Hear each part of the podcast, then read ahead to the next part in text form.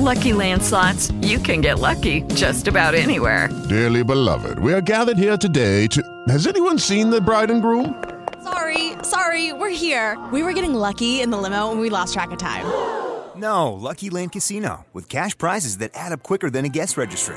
In that case, I pronounce you lucky. Play for free at LuckyLandSlots.com. Daily bonuses are waiting. No purchase necessary. Void where prohibited by law. 18 plus. Terms and conditions apply. See website for details.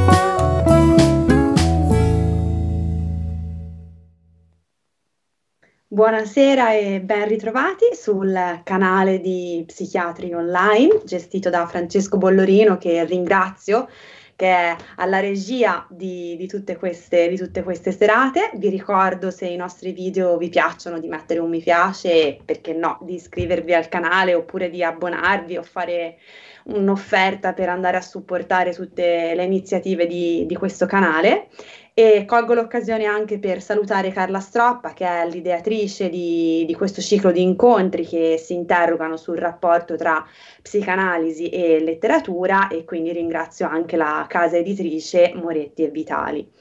Eh, stasera mi trovo in un luogo molto speciale eh, perché, come vi avevo detto in uh, alcuni incontri passati, la Fondazione Emilia Bosis, che io in qualità di referente culturale rappresento in uh, questi incontri, ha una proprietà sull'isola del Torcello a Venezia. E io mi trovo proprio qui stasera, per cui mi scuso se il segnale a volte magari non è ottimale come quando sono a Bergamo, ma mi trovo proprio nell'atelier Domus Emilia.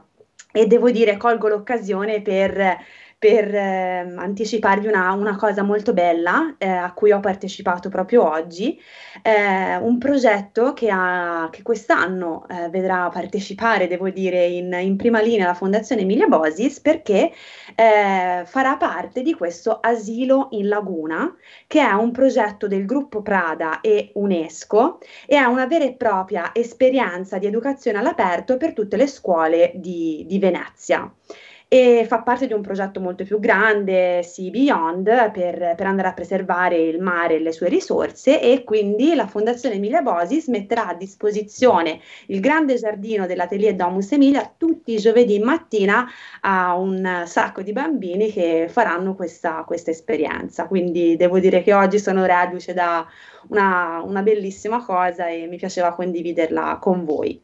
Ma entriamo adesso nel vivo della nostra, della nostra serata e quindi sono felice di, di salutare e accogliere Filomena Rosiello. Ciao Filomena. Ciao Giulia. Ciao, buonasera, ben ritrovata. Allora, Filomena Rosiello è psicologa, psicoterapeuta, è socia e segretaria della sede ARPA di Milano, membro IAP, è terapeuta Sandplay e socia e didatta dell'Associazione Italiana Sandplay Therapy e membro della Società Internazionale Sandplay Therapy. È esperta in arte terapia e creatrice del progetto Testere la cura. Filomena si occupa di violenza sulle donne ed è responsabile dello, sto- dello sportello Aiuto Donna del Municipio 5 di Milano e è anche referente dello sportello degli sportelli della Casa delle Donne di Milano, di cui è attualmente co-presidente. Quindi ancora benvenuta Filomena e grazie per essere qui. Grazie a te Giulia per questa presentazione. Eh, allora, allora, parliamo della nostra Cenerentola. Parliamo della nostra Cenerentola.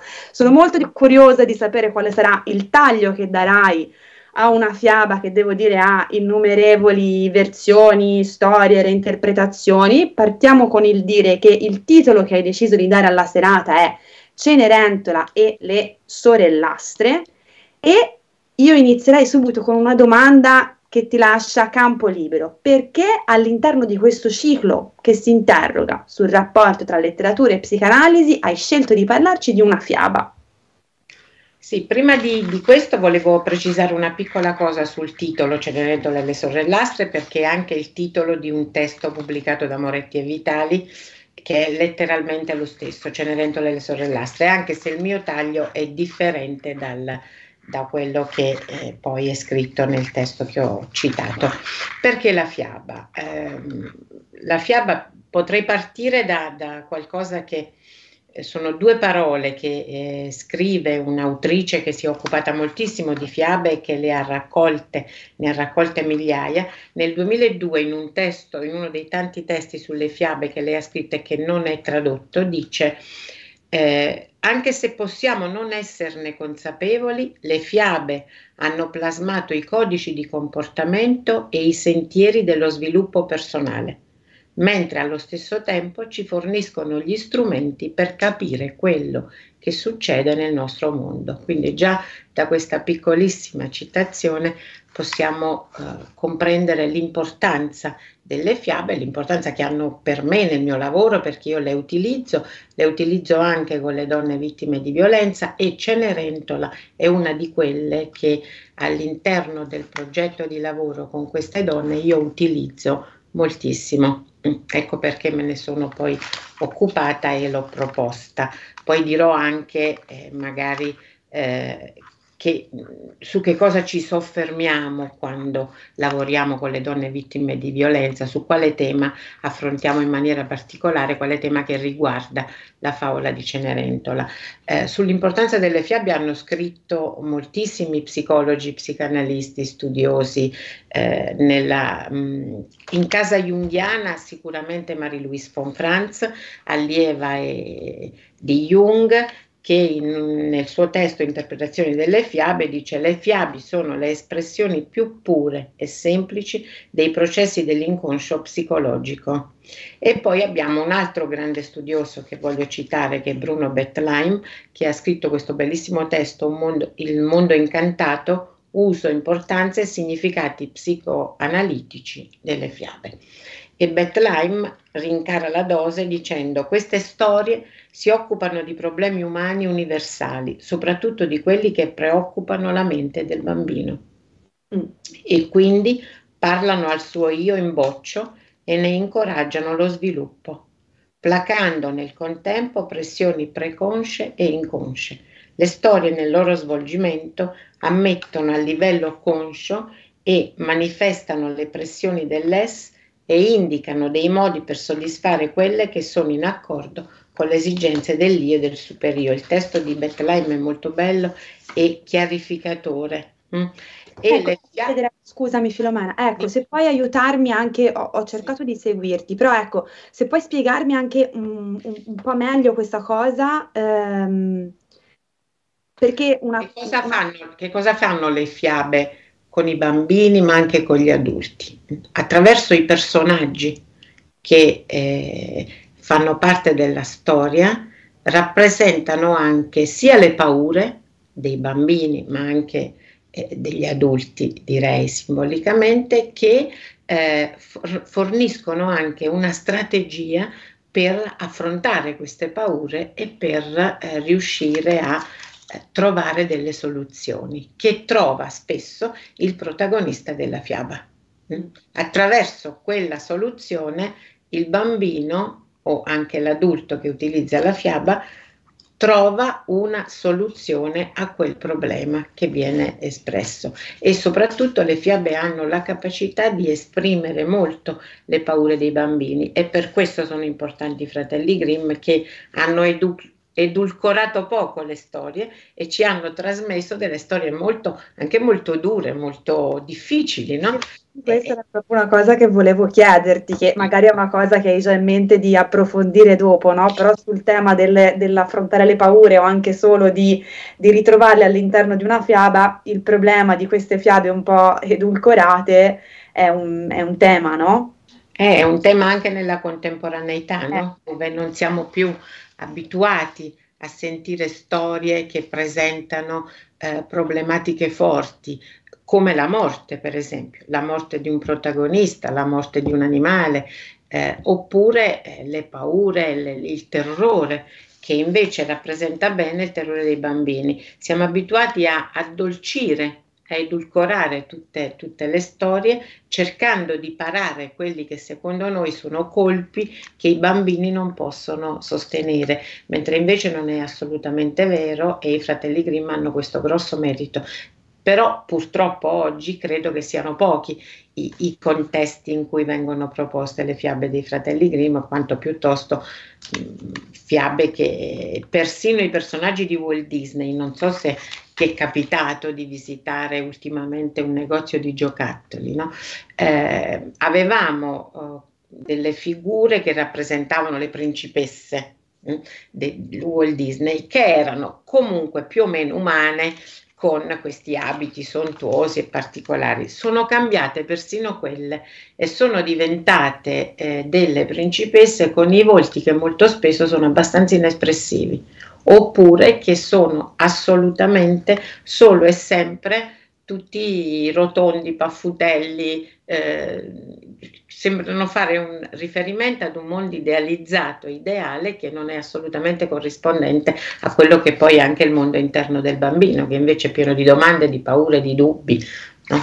Non so se ti ho risposto. Come dicevi prima, va proprio a perdere anche un po' quello che è il senso invece di, di una fiaba e quindi possiamo proprio ritornare su, su questo. Mm.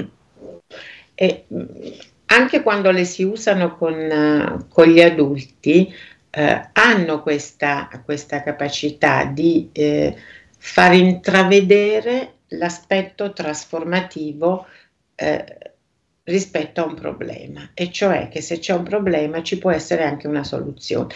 Tant'è che uno studioso, ma non mi dilungo qui perché sarebbe troppo lunga, eh, che è Prop, Morfologia della fiaba, ha elencato sette personaggi tipici di tutte le fiabe e 31 situazioni, tra cui ci sono appunto il problema, risoluzione del problema, il protagonista che risolve quel problema. E molto spesso capita anche che eh, situazioni complesse vengano risolte dalla persona più ingenua, a volte anche più stupidotta, eh, quella che probabilmente è più a contatto con il suo sé profondo, che ha meno strutture. Spesso capita nelle fiabe che la soluzione venga trovata da questo personaggio eh, strano che compare, che sembra eh, anche un po' poco intelligente, no? detto in termini un po' più banali.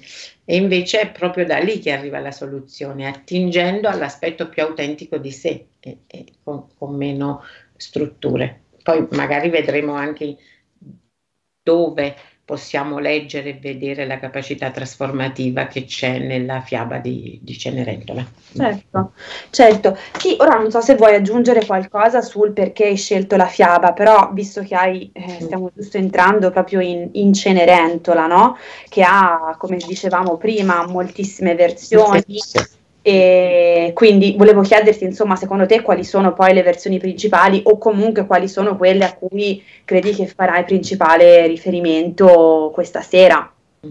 Allora, noi abbiamo parlato delle tante versioni, la primissima risale al 664 a.C.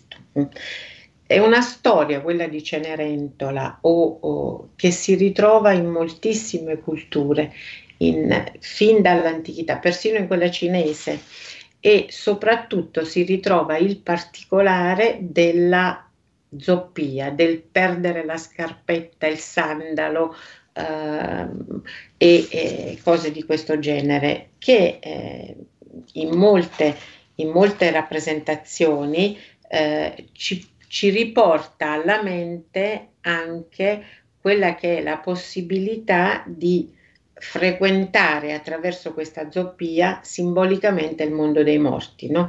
tant'è che Cenerentola viene anche associata da alcuni studiosi a eh, Persefone o la Proserpina romana. Persefone che viene rapita dal dio Ade, dio degli inferi, e costretta a vivere eh, metà eh, anno oh, nel mondo sotterraneo e, e che nel mondo uh, di sopra corrisponde alle stagioni di autunno e inverno e metà anno nel mondo di sopra che corrispondono all'estate e alla primavera. No? Rappresenta proprio la possibilità di dialogare con il mondo dei morti, di visitare il sottosuolo e di eh, appunto visitare i propri temi eh, più, più, profondi, più interni, più intensi, anche legati alla morte, alla, alla, al ciclo delle stagioni, alla rinascita. E, ehm, le, le versioni principali che noi conosciamo sono due, sono quella francese di Perrault e quella dei fratelli Grimm. Sulla scarpetta di vetro di, di, di Perrault si sono un po' avvicendati eh, tanti, tanti, studiosi, no? addirittura qualcuno dice che c'è un errore di traduzione, che la scarpetta non è, non, non è di vetro. Se... With the Lucky Land slots, you can get lucky just about anywhere. This is your captain speaking. Uh, we've got clear runway and the weather's fine, but we're just going to circle up here a while and uh, get lucky. No, no, nothing like that. It's just these cash prizes add up quick. So I suggest you sit back, keep your tray table upright, and start getting lucky. Play for free at LuckyLandSlots.com. Are you feeling lucky? No purchase necessary. Void where prohibited by law. 18 plus terms and conditions apply. See website for details. With Lucky Land slots, you can get lucky just about anywhere. Dearly beloved, we are gathered here today to. Has anyone seen the bride and groom? Sorry, sorry, we're here. We were getting lucky in the limo and we lost track of time. No, Lucky Land Casino, with cash prizes that add up quicker than a guest registry. In that case, I pronounce you lucky. Play for free at LuckyLandSlots.com. Daily bonuses are waiting. No purchase necessary. Void where prohibited by law. 18 plus. Terms and conditions apply. See website for details. Per esempio, dice non è di vetro, ma di eh, vair, non la so pronunciare bene in francese, che è una pelliccia grigio scura molto preziosa che si ricava dal mantello invernale del vaio, che è uno scoiattolo russo. Eh, tra l'altro a avvalorare la posizione di Balzac ci sono molti letterati, anche Anatole France, che avrebbe sottolineato come fosse poco verosimile che una fanciulla potesse utilizzare per danzare delle scarpette dello stesso materiale di una caraffa, dice, dice lui. E tuttavia ehm, Invece noi ne abbiamo ricevuto dalla, dalla versione di Perrault questa, questa versione che eh, la scarpetta, le scarpette di Cenerentola sono di cristallo, di vetro, quindi estremamente fragili, ma con le quali lei riesce a ballare e incontrare il suo principe. E in, in quello che è invece la, la, la versione de, dei fratelli Grimm, abbiamo qualche differenza rispetto a questa, ma soprattutto ehm, diciamo che eh, ci presenta una Cenerentola, che è l'aspetto che mi interessa sottolineare, che eh, nonostante eh, sia costretta a eh, rimanere vicino alla cenere, al caminetto, a eh, spazzare, poi essere lì da sola mentre le sorelle vanno al ballo e essere lì a pensare alla madre morta, mm, in tutto questo mm, suo aspetto di tristezza, di, di, anche di depressione possiamo dire, proprio quando riesce a rimanere fino in fondo in questa condizione, ecco che si fa strada l'aspetto trasformativo, e cioè la zucca si trasforma in carrozza, gli animali si trasformano in cavalli, eccetera, i topolini e tutto quello che sappiamo. E che cosa vuol dire questo? Vuol dire che per avvicinarsi alla propria funzione trasformativa bisogna toccare il dolore. E questo è uno degli aspetti importanti della Cenerentola che io volevo sottolinearti. Ecco, infatti secondo me tu in questa introduzione hai eh, proprio mh, toccato due punti che forse vale, vale la pena affrontare. Volevo chiederti ehm, come possiamo magari approfondire un po' il tema, il taglio che hai dato anche alla lettura di, della, della zoppia e della scarpetta, perché in realtà è una cosa anche abbastanza come dire, mm, interessante da approfondire, no? E parlavi di questo contatto con il regno dei morti, ma nella favola di Cenerentola abbiamo una madre morta, eh, questo regno di morti rappresenta anche una morte interiore, cioè come, come la vediamo e come si sviluppa questo tema all'interno di Cenerentola in, in, queste, in questa versione? In questa versione la, la la perdita della madre e, e, del contatto con il materno, no? sebbene sia stato un materno positivo per, per Cenerentola, eh, porta Cenerentola a contatto diretto anche con eh, la propria parte eh, depressiva, mortifera eh, e la propria resilienza, perché non ci dimentichiamo che Cenerentola è un personaggio estremamente resiliente no? rispetto a tutto quello che le succede. E mi sembra di poter affermare, come, eh, come dico anche quando lavoro con questa fiaba, che il contatto col dolore, con la morte, se eh, viene affrontato sapendo rimanere fermi no? nel sostare, nel sentirlo, nell'avvertirlo, può anche fornire una soluzione di rinascita, come accade per, per Cenerentola. Certo non è sempre così, però il contatto col dolore è un rischio che bisogna correre quando si, si vuole mh, fare un processo di, di, di trasformazione, di autenticità. Non si può eliminare. Ecco perché l'edulcorato non ha molto, rischia di non avere valore perché elimina tutti questi aspetti che, eh, che invece sono importantissimi e che fanno pensare anche alla rinascita. E come un po' il ciclo delle stagioni, no? Muore, rinasce, muore, rinasce. Ci fanno entrare nell'idea che eh, la vita è ciclica, che ad una mar- morte segue una rinascita e così via. Certo, come se togliesse poi proprio l'opportunità, come dicevi, no? di trasformazione, di crescita, di cambiamento e quindi anche di...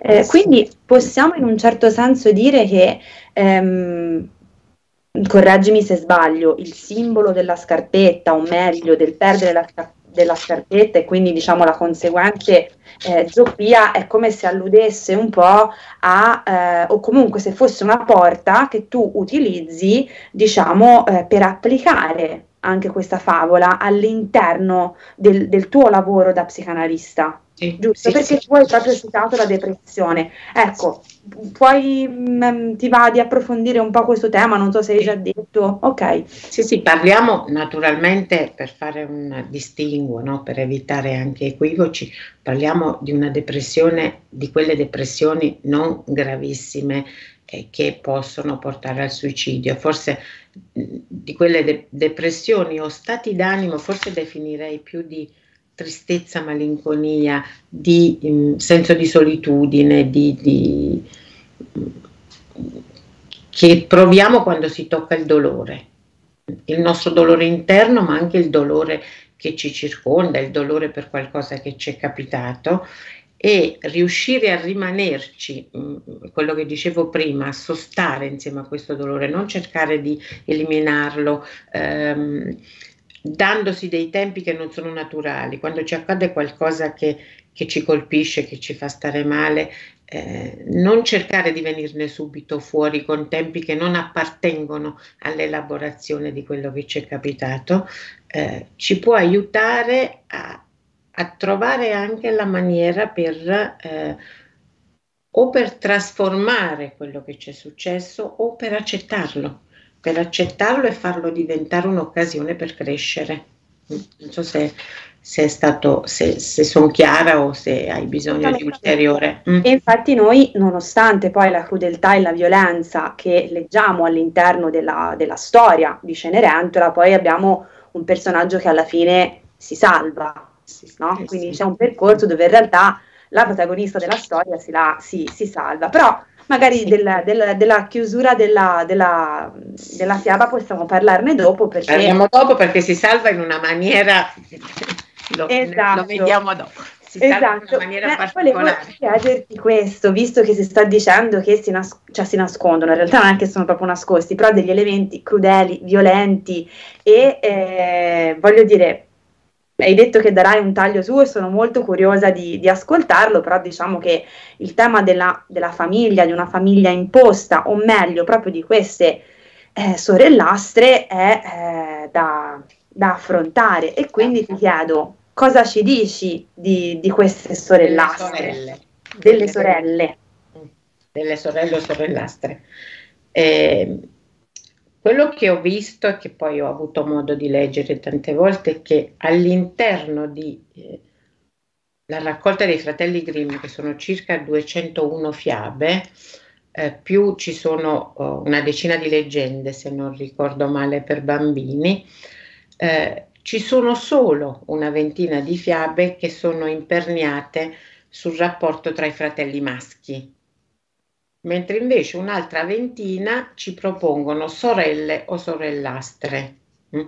e solo otto propongono il rapporto tra sorella-fratello, fratello-sorella.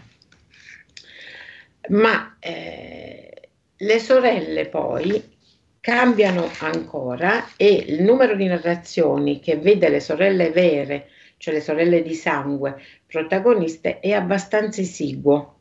Mm? E eh, invece è molto alta la percentuale delle sorellastre, cioè eh, le sorelle che non sono figlie dello stesso padre e madre, ma che sono figlie solo di uno dei due genitori. Ma anche nella nostra cultura, tra l'altro, il sorellastra c'è un termine che già mh, a pronunciarlo e anche a sentirlo dire no? si carica un po' di negatività. Eh, è una sorellastra quando si vuole un po' sminuire l'importanza di una, di una relazione. Molti hanno sottolineato, e anche nel testo che ho citato prima, eh, pubblicato da Moretti e Vitali, si parla, eh, si pone l'accento sulle sorellastre e sull'invidia che queste sorellastre hanno nei confronti di Cenerentola, che è bella, che è paziente, che è calma, perché un'altra delle caratteristiche di Cenerentola è che lei è paziente, è calma, è sottomessa, non si ribella mai. Mm? Sembra anche rappresentare un po' un modello femminile che ha molto in mente la cultura patriarcale se vogliamo. No? Poi su questo vediamo anche, diciamo anche qualcosa sul, sul finale. Eh, ma mh, a eccezione, per esempio, nel Barba Blu di Perrault, i fratelli eh, salvano la sorella, per esempio, uccidendo il marito tiranno. I fratelli maschi generalmente sono alleati tra loro oppure eh, competono per ottenere qualcosa, per dimostrare il loro valore. Mentre invece nelle fiabe la rivalità eh, tra sorelle o, so, o, sorellastre non riguarda mai il riconoscimento eh, del proprio valore, no? ma riguarda quasi sempre ehm, la possibilità di assicurarsi un buon matrimonio, come per esempio accade in, in Cenerentola. No?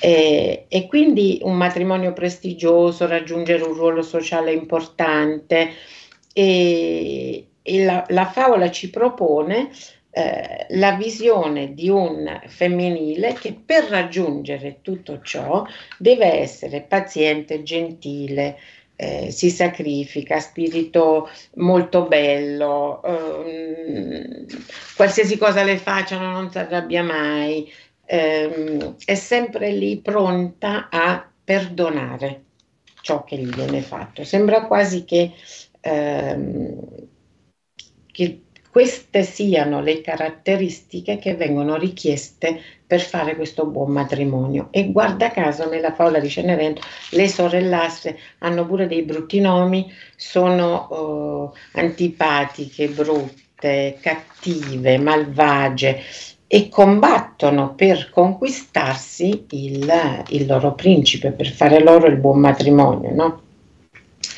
E questo mi ha sempre molto colpito e mi ha fatto pensare che eh, probabilmente dietro tutto ciò eh, c'è anche un tipo di, eh, di idea, di mentalità che non poteva prevedere che le donne tra loro fossero alleate, per esempio.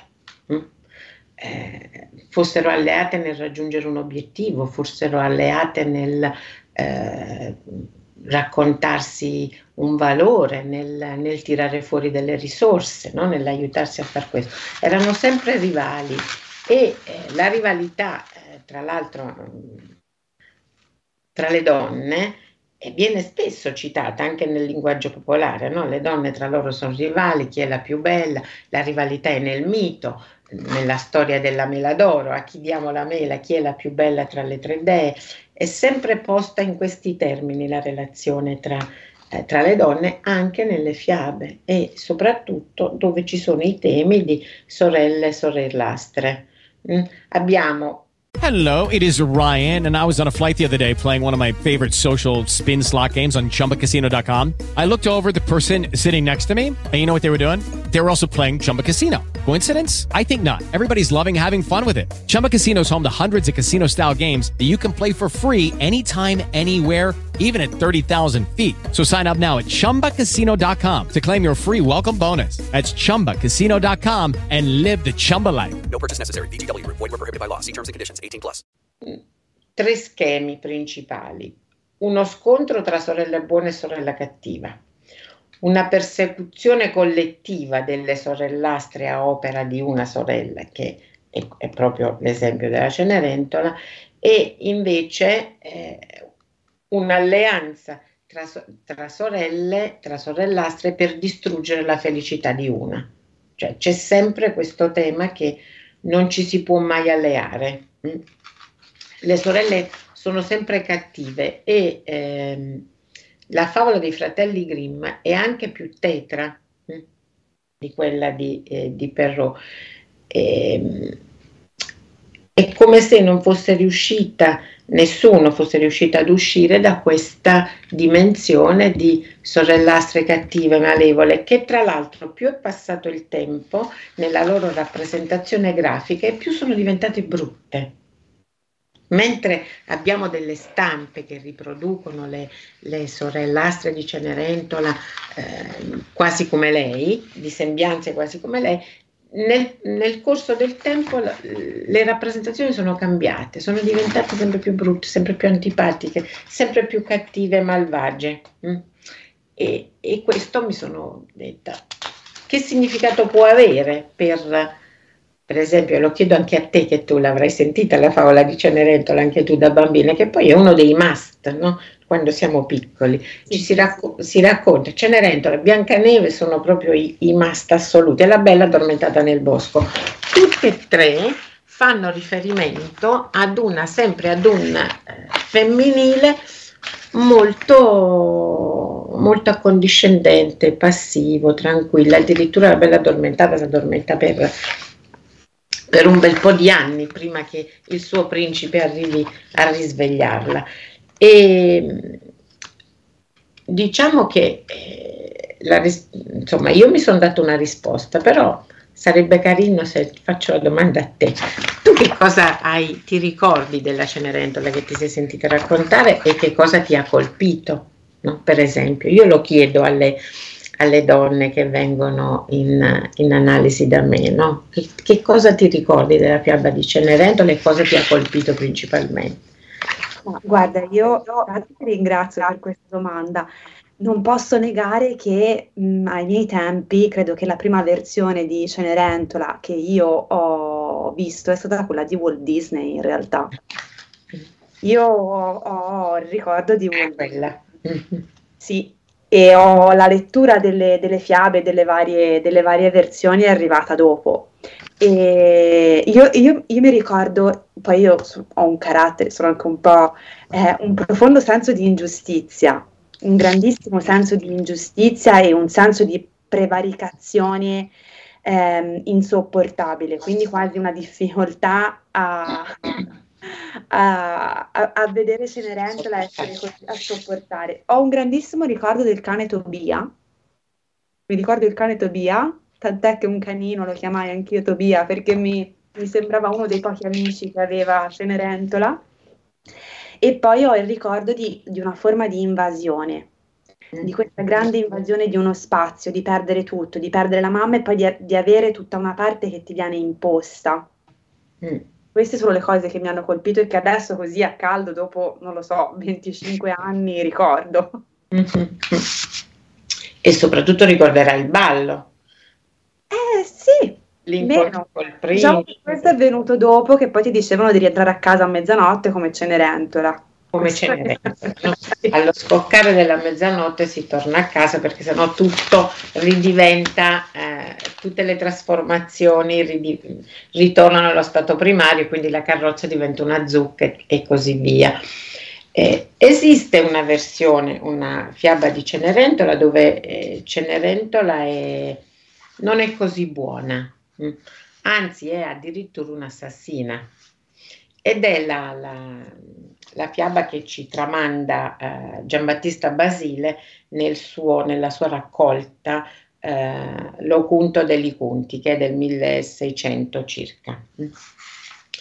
La fiaba è La gatta Cenerentola. Mm? Ed è eh, una, una fiaba, anche questa è una storia che è stata molto, eh, molto conosciuta e apprezzata e eh, addirittura un musicologo napoletano, Roberto De Simone, ne ha fatto anche un'opera. Eh, è, è interessante che quest'opera, poi vi dico di che cosa tratta la, la, la, la gatta Cenerentola, che quest'opera termina così. Eh, io vorrei dirvi, è in dialetto napoletano, io ve lo traduco, l'opera termina dicendo, io vorrei dirvi che a questo mondo non dovrebbero esistere né gli uomini né le donne e così potrebbe andare tutto bene.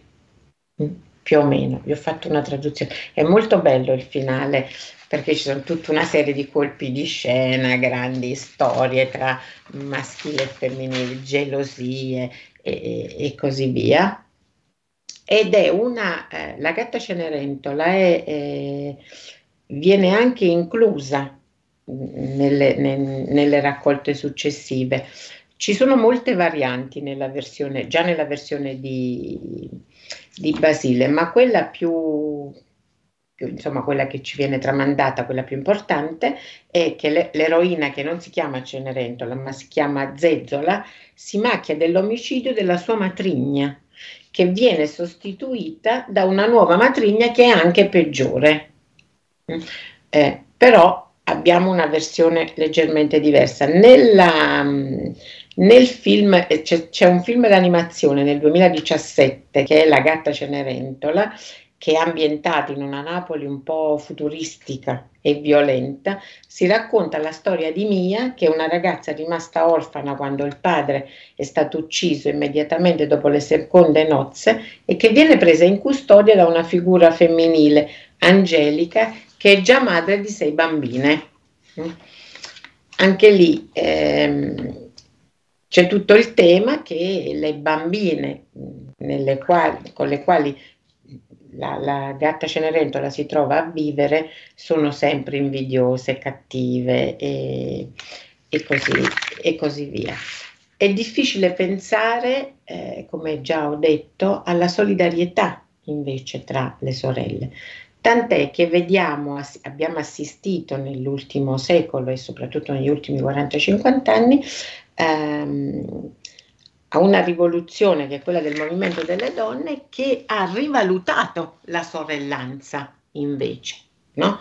e la possibilità di allearsi per trovare eh, delle soluzioni a dei problemi oppure per eh, valorizzare le proprie risorse. Quindi io mi sono chiesta se anche una, ha anche un significato uh, storico-culturale quella dimensione delle sorellastre. Ed è questo che volevo sottolineare soprattutto come spunto di riflessione perché le pensiamo sempre come eh, legate al tema dell'invidia che, eh, ma forse sono legate anche ad una cultura che mh, mm, ha voluto che la principessa che sposa il principe sia buona, gentile, carina, sottomessa, non discute mai, non mette in discussione mai niente, non si ribella, non si arrabbia, se ne fa fare di tutti i colori. Mm. E eh, questo ci introduce anche al tema della, del finale della favola, ma forse tu prima di arrivare lì mi vuoi chiedere qualcos'altro, magari se No, in realtà soltanto prima mentre parlavi, eh, che hai parlato delle due versioni di, mh, di Cenerentole, mi sembra che tu abbia messo a confronto un attimo quella di Perrault e dei fratelli Grimm, no? Che hai detto sono un po' diverse, anche Cenerentola, no? È un po' diversa. E correggimi se sbaglio, perché non sono sicura di ricordarmi correttamente, ma mi sembra che una cosa interessante fosse che in Perrault alla fine c'è una forma di perdono che Cenerentola fa nei confronti di queste sorelle, cioè che nonostante tutto il vissuto, alla fine lei le accoglie al castello, mentre il finale dei fratelli Grimm è, è cruento, perché alla Eh. fine le, le- le sorellastre vengono accecate da dei colombini, se non mi ricordo male, che, che- che poi in realtà durante la storia la, la aiutano. Sì, sì, sì, Quindi sì. anche questo Non ci dà due perdono, non c'è perdono. due esiti completamente diversi a queste due, a, a un- una stessa forma di relazione. Sì. Non c'è perdono e guarda caso invece la versione che noi più conosciamo è quella dove c'è il perdono, dove la protagonista comunque deve dare prova anche, eh, anche lì di ehm, essere oblativa, generosa, di non, eh, di non avere rancore, di non avere nessuna, eh, nessuna forma di, di risentimento nei confronti di chi le ha fatto così male. Forse eh, una fine più cruenta magari ci permette anche di dire che eh, probabilmente eh, non può essere contemplato che eh, Cenerentola eh, possa convivere con gli altri aspetti. Quegli aspetti devono morire affinché lei si realizzi pienamente. no? Se consideriamo eh, tutti i personaggi della fiaba come aspetti della protagonista, è come se quegli aspetti lì dovessero essere ehm, eliminati o comunque non, non devono più vedere. E c'è un altro tema importante che è quello della visione, che, che sì, E tra l'altro, la zoppia che ritroviamo nel mito di Edipo. Li troviamo tutti e stavo giusto pensando a questo che sto collegando grazie proprio al tuo intervento, nel senso che alla fine anche le sorellastre, alla fine della storia dei fratelli Grimm, sono zoppe. sono zoppie anche loro e restano, hanno quello squilibrio che ti permette anche di sperimentare eh, la possibilità del movimento, del cambiamento, altrimenti c'è la- l'equilibrio e la staticità. La zoppia permette anche la possibilità di squilibrare qualcosa e quindi di doversi preoccupare di riequilibrarlo. Mm. Però è interessante questa cosa qui che i fratelli Grimm invece han abbiano deciso di, eh, di punire in qualche modo queste, Sì. queste sorellastre, no? Sì. E, e di non fargliela passare così liscia, ma io nella mia personale interpretazione è come se non ci potessero essere, appunto come ho detto, sotto lo stesso tetto, non potessero co- convivere in pace i tutti quegli aspetti, ma mh, debbano essere in qualche modo emarginati. Il principe forse non, non avrebbe gradito la presenza delle sorellastre. Dico ironicamente, no? Permettimi l'ironia. Rispetto al finale, gradito.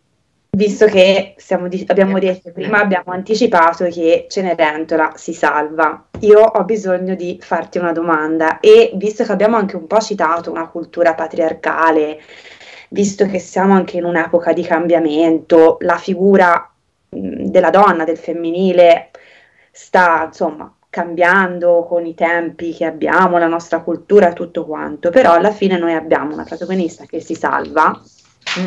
che da sola, in un certo senso, sì, con un aiuto di interventi anche magici, ovviamente, di cui poi magari più tardi parliamo, però che si salva e si sposa. E comunque questa salvezza un po' coincide con un matrimonio, con un principe. Un principe. Mm. La salvezza non viene mai da sola. Ecco, questo penso che sia.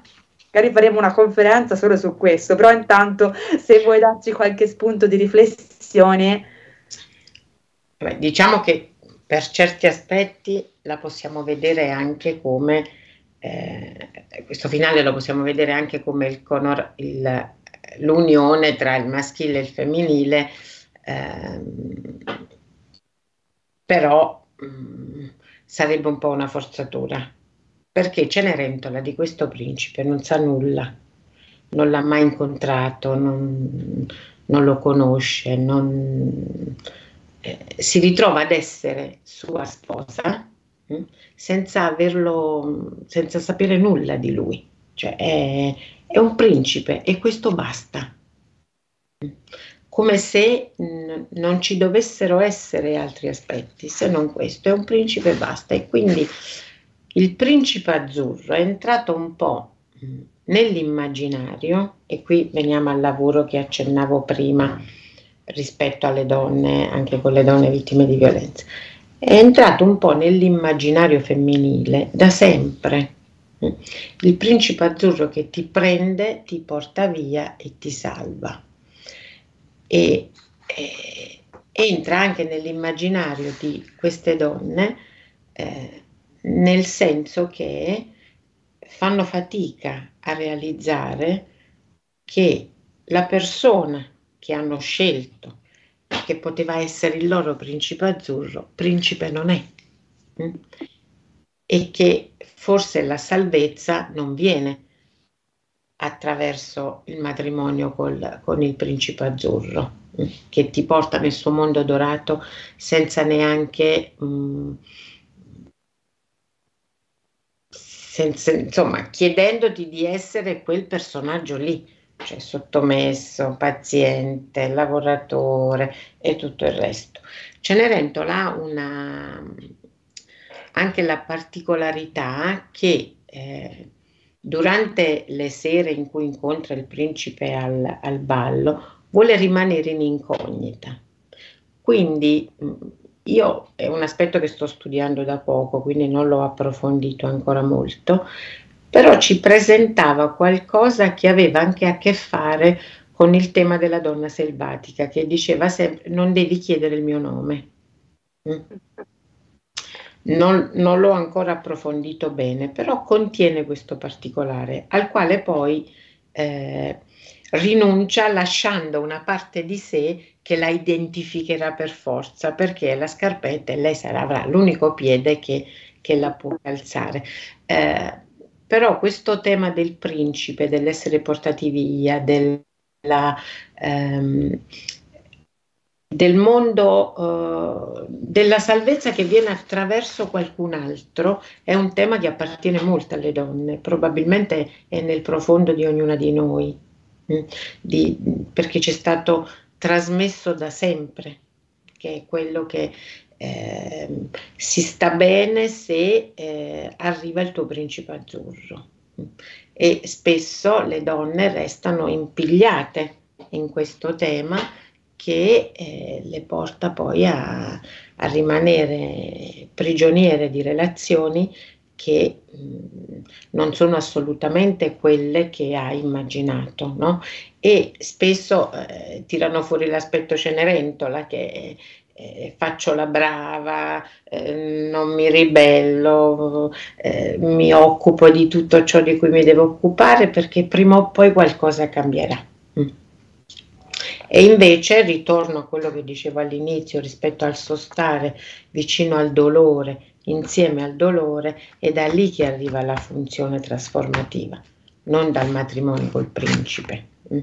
La funzione trasformativa che ci, ci permette di eh, utilizzare in maniera diversa gli strumenti che abbiamo sempre posseduto, perché poi in realtà è questo il tema, no? non, non, abbiamo bisogno di strumenti diversi, ma di utilizzare gli stessi strumenti che abbiamo sempre avuto in maniera differente, che è un po' il fulcro della creatività. No? Tu non, non devi cercare chissà che cosa, ma quello che hai puoi trasformarlo in qualcosa che ti dà una visione differente. E quindi ci permette anche a volte quando come, come, psicanalisti ci sentiamo raccontare storie tremende no? che sembrano veramente senza redenzione, senza possibilità, Eh, invece questa caratteristica del riuscire a trasformare ciò che abbiamo in qualcos'altro ci permette di stare di rimanere, di stare in contatto anche con storie impossibili, cioè con storie di vita che sono veramente difficili no? e che non, non, ci sarebbe, non ci si potrebbe rassegnare mai se non si impara a, a, a vedere anche in queste storie qualcosa che può essere trasformato o quantomeno ad accettarlo se non può essere trasformato. Sono stata chiara? Assolutamente.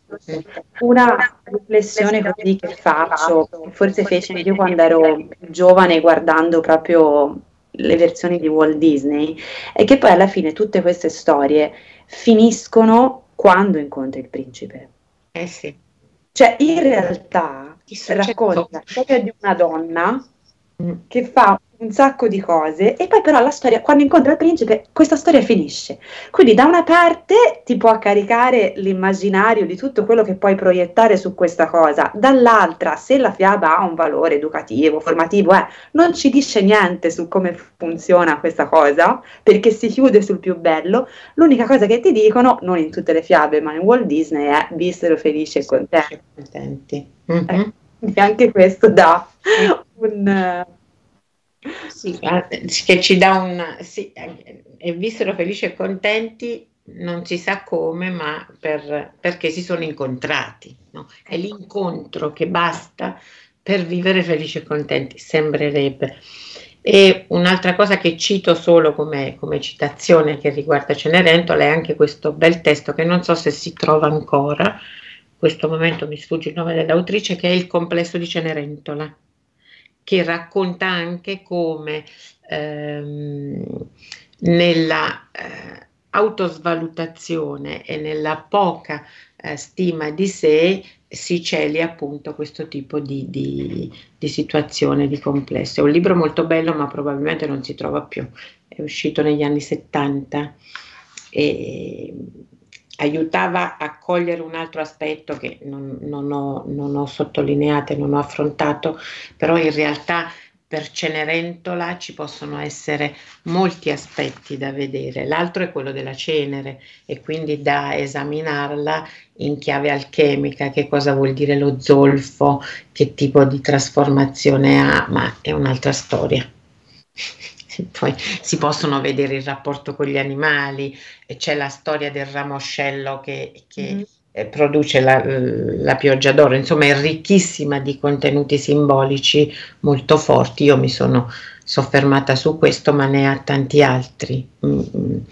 E volevo soffermarmi su questo delle sorelle perché è un tema molto importante per il femminile, che eh, oggi si dice anche in termini più sociologici fare, fare rete quando si riesce a fare rete, si riesce anche ad affrontare, per esempio nel caso della violenza sulle donne, si riesce ad affrontare la propria storia e a venirne anche fuori. Quindi è, è interessante sottolinearlo in un'epoca in cui poi eh, la relazione, lo stare insieme, il condividere diventa sempre più difficile e trionfa la competizione a qualsiasi livello e su tutti i piani. Era anche un po' un messaggio di ricercare un, un rapporto diverso tra, tra, tra, donne, ma in generale tra donne e uomini, tra uomini e uomini, insomma, può valere per tutti.